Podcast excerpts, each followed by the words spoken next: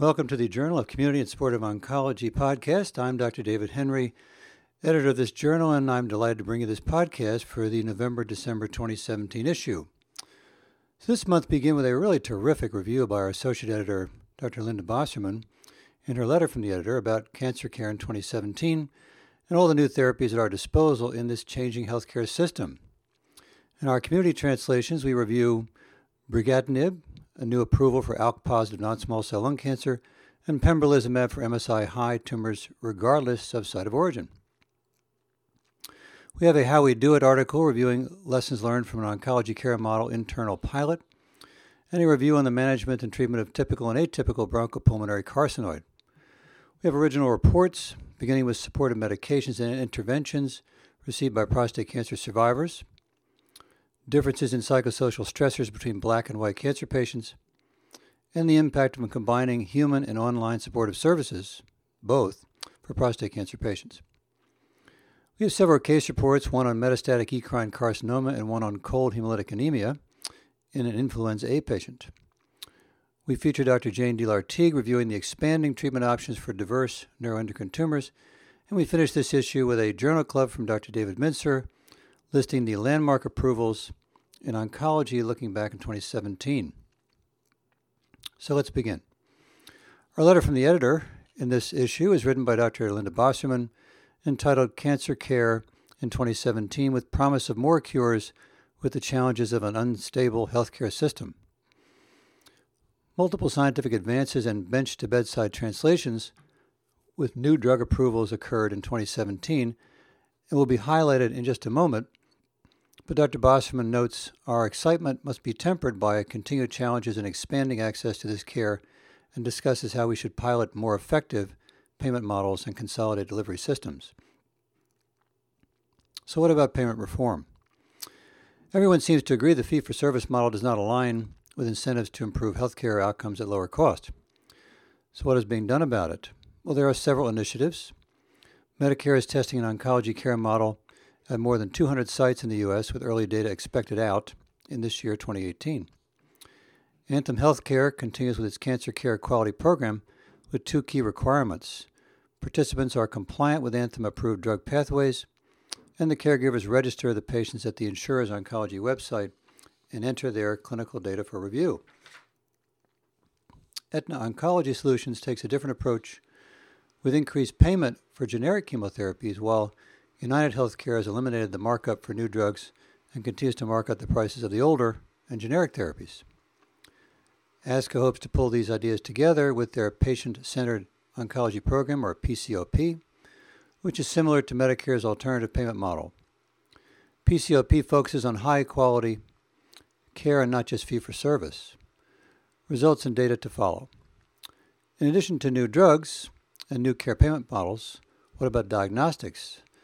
ASCO has launched a monthly series called Molecular Oncology Tumor Boards, you can view on their website, that discusses new technology like the increasingly popular liquid biopsy, which can use next gen sequencing on tumor specimens for either cell free or circulating tumor cells, and can yield tumor biology understanding and provide molecular targets.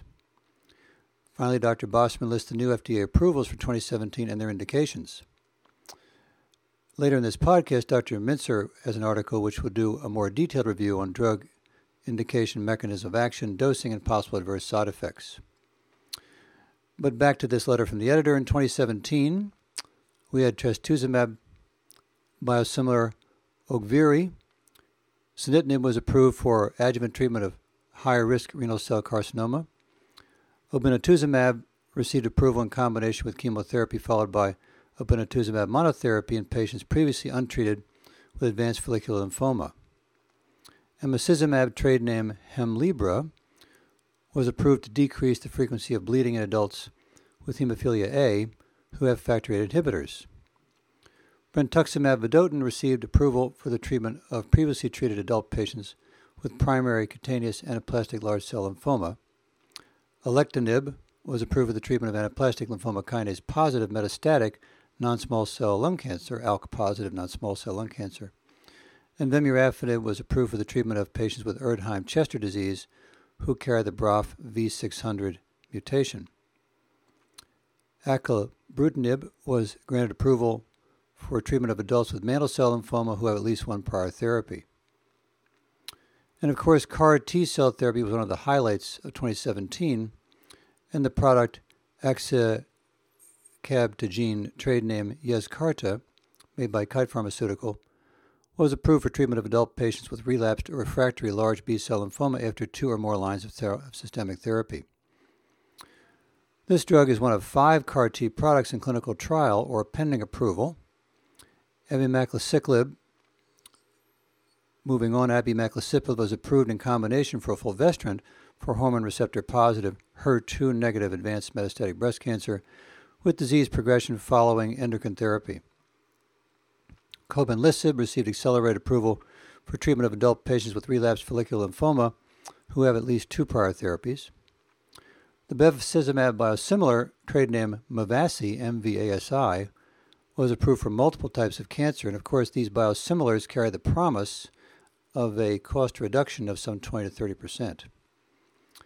In AML, the liposomal encapsulated combination of daunorubicin and cytarabine, trade name Vyxeos, V-Y-X-E-O-S, was approved for treatment of newly diagnosed AML, while enasidenib was approved for AML relapsed or refractory with the IDH2 mutation. Moving over to breast cancer, neratinib was approved as the first extended adjuvant therapy for adult patients with early stage HER2 overexpressed breast cancer following trastuzumab based therapy. Ceritinib, trade name Zycadia, was approved for metastatic non small cell ALK positive lung cancer. Avelumab was approved for metastatic urothelial carcinoma, which has progressed during or following platinum containing chemotherapy. And while on the subject of urothelial carcinoma, durvalumab was approved for metastatic patients who have disease progression following or during platinum containing chemotherapy. Filgotinib got accelerated approval for ALK positive non small cell lung cancer who progressed or are intolerant to crizotinib, while osimertinib was approved for the EGFR mutant non small cell lung cancer T790M patients. Niraparib was approved for maintenance treatment of adults with recurrent epithelial or ovarian fallopian tube or primary peritoneal cancer who are in complete or partial remission following platinum based chemotherapy. Palbociclib, a CDK4 6 inhibitor, was approved in combination with aromatase inhibitor as initial endocrine based therapy for postmenopausal hormone receptor positive, HER2 negative advanced breast cancer. Wow, that's quite a list. And we'll hear some more about it coming up at the end with Dr. Mintzer's article, but this was a banner year in 2017 for FDA approvals. And this was only the first approvals for drugs. There are at least 15 expanded or additional indications for drugs already on the market. So, uh, for your review, for your review, I refer you to this wonderfully comprehensive piece by Dr. Bosserman, which you can see online at jcso-online.com.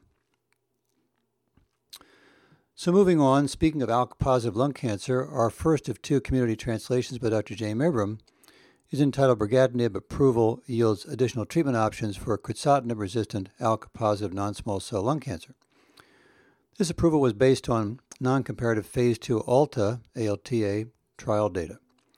222 patients were randomized to receive either 90 or 180 milligram orally daily following a seven day lead in. Overall response rates were 48% and 53%, respectively, for these two doses. And these responses occurred quickly.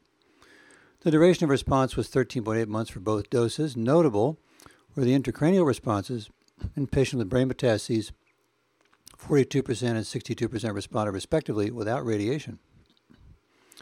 The most common adverse events were nausea, diarrhea, fatigue, cough, and headache and visual disturbance. The sponsor also warns to be vigilant for hypertension, bradycardia, CPK, hyperglycemia, and pancreatic enzyme elevations. Our second community translation is entitled Pembrolizumab for MSI high tumors. It marks the first tumor agnostic FDA approval. In other words, site of origin, tumor tissue doesn't matter as long as MSI is high. Pembrolizumab, of course, is a programmed cell death receptor inhibitor that blocks the interaction between PD1 and its ligand PD-L1, restoring the activity of tumor infiltrating T cells and boosting the anti-tumor immune response. It is particularly effective in MSI high tumors. This approval was based on 149 patients, all MSI high cancers of various types, who received 200 milligrams IV every three weeks or 10 milligram per kilogram every two weeks, watching for toxicity or disease progression. Overall response rate was 36.9%, and among 78% of patients who responded, the response lasted six months or more. 11 were complete and 48 partial. Common adverse events were fatigue, pruritus, diarrhea, decreased appetite, and rash. And of course, vigilance is required for the immune mediated toxicities we've come to know with these other checkpoint inhibitors, which includes pneumonitis, which I've seen and can be quite bad, although fortunately infrequent, colitis, hepatitis, and diarrhea. Especially interesting is the endocrinopathy of pituitary inflammation, which can lead to a visual disturbance or hypoadrenal or hypothyroidism. In this month's How We Do It section, the article is entitled From Oncologist to Analytics Lessons Learned from Oncology Care Model Internal Pilot by Dr. Jerry Russell Hoverman from Texas Oncology in Austin, Texas, and colleagues. For the past 15 years, government and, on- and oncology practice have been on separate trajectories in the oncology care model. In 2003, the Medicare Prescription Drug Improvement and Modernization Act, or MMA, focused on drug price reductions from an average wholesale price based schedule to an average sale price based schedule.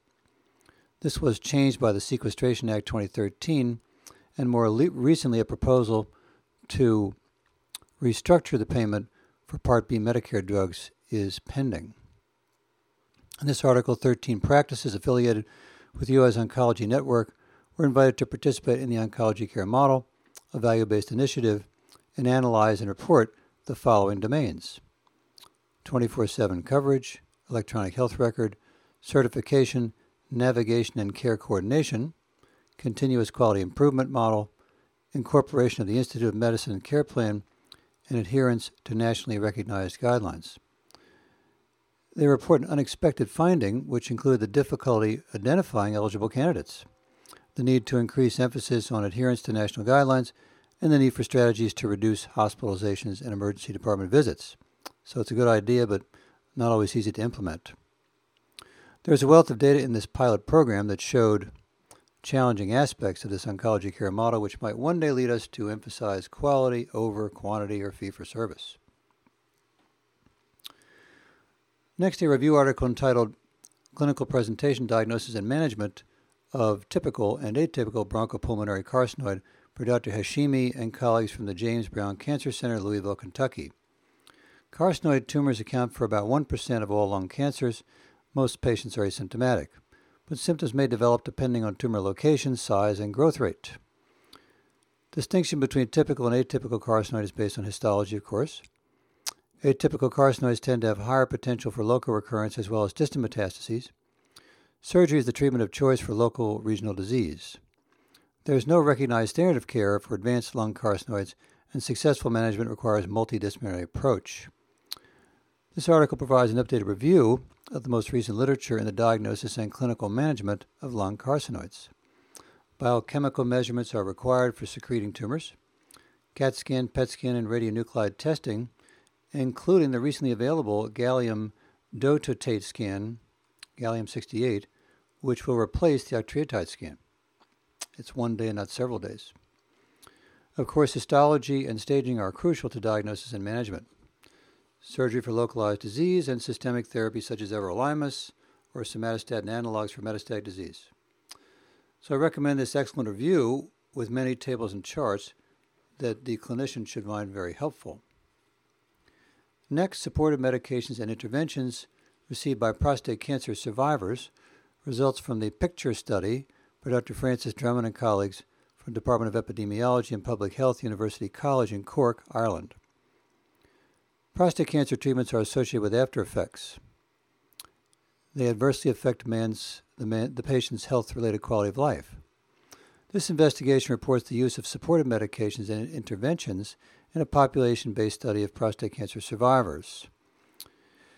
This included 3,364 prostate cancer patient survivors. Use of supportive medications and interventions was low. Younger men were often used medications for impotence and depression, while older men sought help for bowel problems and incontinence. 36% of survivors reported decisional regret significantly higher among those taking supportive medications or interventions for impotence. In other words, they regretted having done the intervention. This study documents, perhaps for the first time ever, a population based data on patient reported use of supportive medications and interventions to alleviate adverse effects of prostate cancer and its treatment. The study's basic question as to how and when medications and interventions for treatment after effects could further improve the survivor's quality of life.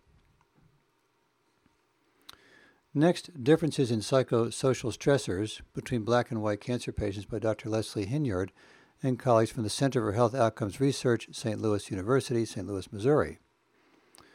Screening patients with cancer for a psychosocial distress enables providers to make referrals to researchers and clinicians early in the course of treatment. This study analyzes differences in overall distress and individual psychosocial stressors between black and white cancer patients after first visit to the cancer center. The NCCN distress thermometer was used on a cohort of patients from January 1, 2015 through February 19, 2016. 933 patients with invasive cancer completed the NCCN distress screening tool. 70% of patients were black. 33% of them indicated a high distress in their first visit. Black patients were identified more frequently upset about housing, ability to have children, loss of interest as sources of distress, whereas white patients were more often treatment decisions and nervousness identified as their problems. The study concludes there are differences in the source of distress by ethnic background, which might have relevance in developing more advanced screeners for cancer patients and distress analysis. Next, the impact of combining human and online support resources for prostate cancer by Dr. Robert Hawkins and colleagues from the Center for Health Enhancement System Studies, University of Wisconsin, Madison, Wisconsin. Prostate cancer patients need some information and supportive care. This study was to determine whether combining computer based support with a human cancer mentor support would benefit the prostate cancer patients more than either alone. Newly diagnosed prostate cancer patients from three centers were randomly assigned to receive either the web based system of support or telephone and email support from a trained cancer information mentor. Very interestingly, the study found combining human and computer based interventions did not produce the expected stronger benefits to patients.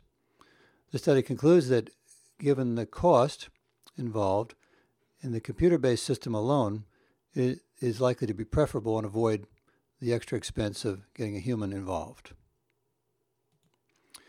We have several case reports. The first one entitled Metastatic Eccrine Carcinoma with Stomach and Pericardial Involvement, and a second case report entitled Cold Hemolytic Anemia, a rare complication of influenza A infection. And next, a feature article by Dr. Jane D. Lartigue, our science editor, entitled Expanding Treatment Options for Diverse Neuroendocrine Tumors this feature reviews this unique tumor type by pathology classification and then by FDA approved targeted therapies for neuroendocrine or NET NET tumors. These therapies include everolimus, sunitinib, lanreotide, octreotide, avelumab, vandetanib, and cabozantinib. Somatostatin analogs are usually first line of therapy, followed by the other medications listed above in patients who progress. This is a comprehensive review with some nice graphics mechanism of action, and drugs in clinical trial that the clinician will find very useful.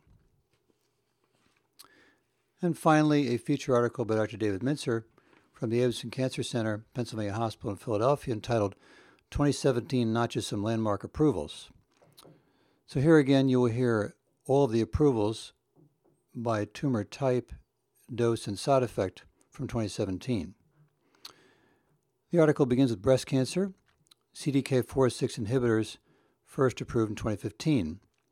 The newest one now is ribociclib or Kisqali, K-I-S-Q-A-L-I, 600 milligrams daily, three weeks on, one week off, approved for use in combination with an aromatase inhibitor.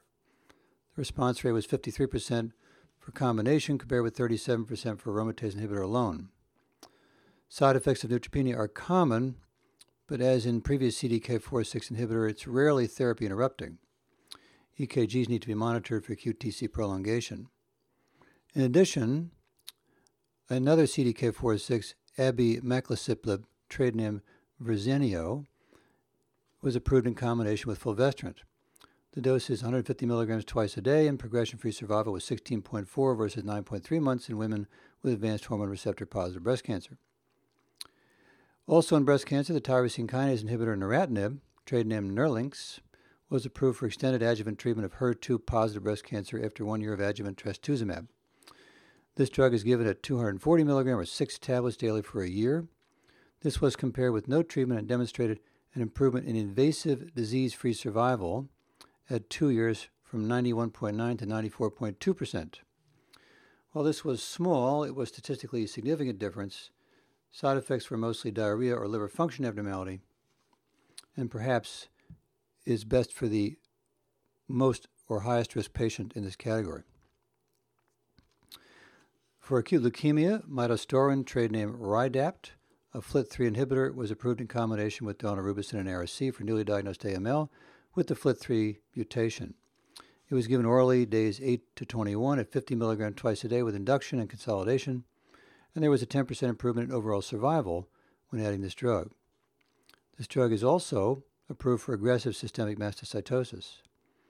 Also in AML, in AML, enasidenib, trade name IDHIFA, IDHIFA, was approved for AML with IDH2 mutation in the refractory or relapsed setting. The, ID2, the IDH2 mutation is present in about 20% of AML patients, and it was given orally at 100 milligrams daily as a single agent and associated with a 19% complete remission rate. Patients need to be monitored, however, for the differentiation syndrome similar to ATRA and APL. In AML, the liposomal combination of liposomal daunorubicin and cytarabine, trade name VYXEOS, was approved for newly, uh, sorry, for therapy or myelodysplasia-related AML. This novel combination is given intravenously on days 1, 3, and 5 over 90 minutes 38 versus 26% complete remission rate compared with the standard 7-3 daunorubicin cytarabine. Gemtuzumab or Mylotarg was initially approved in 2007 but was withdrawn from use in 2010 and is now being re-released in lower dose and schedule from its original label. This immunoconjugate of an anti-CD33 bound to calicheamicin is approved for CD33 positive AML, given at a dose of 3 mg per meter squared on days 1, 4, and 7 in combination with standard daunorubicin cytarabine induction therapy. Moving on to GYN cancers, the PARP inhibitors have been under study for quite some time, and the PARP inhibitor olaparib or Lynparza was approved in fourth line setting for germline BRCA mutated patients with advanced ovarian cancer with a response rate of 34% and median duration of 7.9 months. Given at 300 milligrams orally twice a day, is now approved for use in maintenance in the recurrent setting after response to platinum based chemotherapy with two or more lines of therapy, regardless of BRCA status. Rucaparib or Rubraca is approved for BRCA mutated patients, germline or somatic, with advanced ovarian cancer after two or more lines of therapy. Given at 600 milligrams orally twice a day, there was a 54% response rate with a median duration of 9.2 months. Niraparib, or Zejula, Z-E-J-U-L-A, is approved in maintenance of recurrent epithelial ovarian carcinoma after platinum-based chemotherapy in patients with the germline BRCA mutation. Niraparib 300 milligram orally daily resulted in progression-free survival for 21 months compared with 5.5 months with placebo. Next on to non-small cell lung cancer with the ALK mutation, crizotinib or Xalkori has been the mainstay of treatment for this patient type. However, alectinib, trade name Alecensa, A-L-E-C-E-N-S-A, previously in second line, seems more active than crizotinib in first line, particularly in treatment and prevention of CNS metastasis. Brigatinib, mentioned earlier, trade name Alunbrig, has been approved for patients who are intolerant or refractory to crizotinib. 90 milligrams once daily for seven days, then escalate to 180 milligram daily. It was noted to have a 50% response rate in crizotinib failures, incredible, including in the CNS. Finally, ceritinib, trade name Zycadia, was approved at 750 milligram once daily for ALK positive non small cell lung cancer in first line and had a response rate of 52% versus 27% for chemotherapy with a remission rate duration of 23.9 months. And finally, the PD-1, PD-L1 antibodies include nivolumab and pembrolizumab in widespread use. Also, the anti-PD-L1 antibody atezolizumab, now approved as avelumab, an anti-PD-L1 for Merkel cell, and in previously treated urothelial cancers at a dose of 10 milligram per kilogram IV every two weeks. It had a 33% response rate for Merkel cell and 60% response rate for advanced urothelial cancer. Durvalumab or Imfinzi is another anti-PD-L1 antibody approved at 10 milligram per kilogram every two weeks for previously treated urothelial cancer with a 17% response rate. And we're almost done. Next, the PI3 kinase inhibitor include copanlizumab or Aliqopa, A-L-I-Q-O-P-A, as a PI3 kinase inhibitor approved for relapsed follicular lymphoma in patients who have progressed after two lines of previous therapy as a 16 milligram one hour infusion given on days 1, 8, 15 every 28 days in a phase 2 trial, and apparent 59% response rate, 14% complete. There's a new BDK inhib- BTK inhibitor, acalabrutinib or Calquence, C A L Q U E N C E, approved for adults with previously treated mantle cell lymphoma in phase 2 trial with 100 milligram orally twice a day to achieve 88% overall response and 40% complete. And finally, the CD19 CAR or chimeric antigen receptor T cells, CAR T cells, may be the most exciting development, certainly novel, in 2017. Tisagenlecleucel, or Kymriah, K-Y-M-R-I-A-H, is approved for refractory B-cell ALL with a complete response rate of 83%, and axicabtagene, trade name Yescarta, is approved for adults with relapsed or refractory non-Hodgkin lymphoma after two lines of previous therapy for the large cell lymphoma, primary mediastinal B-cell lymphoma, and transformed follicular lymphoma cell type.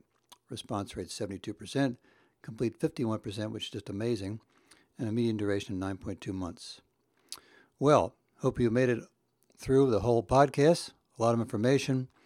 And this concludes the November December 2017 JCSO podcast.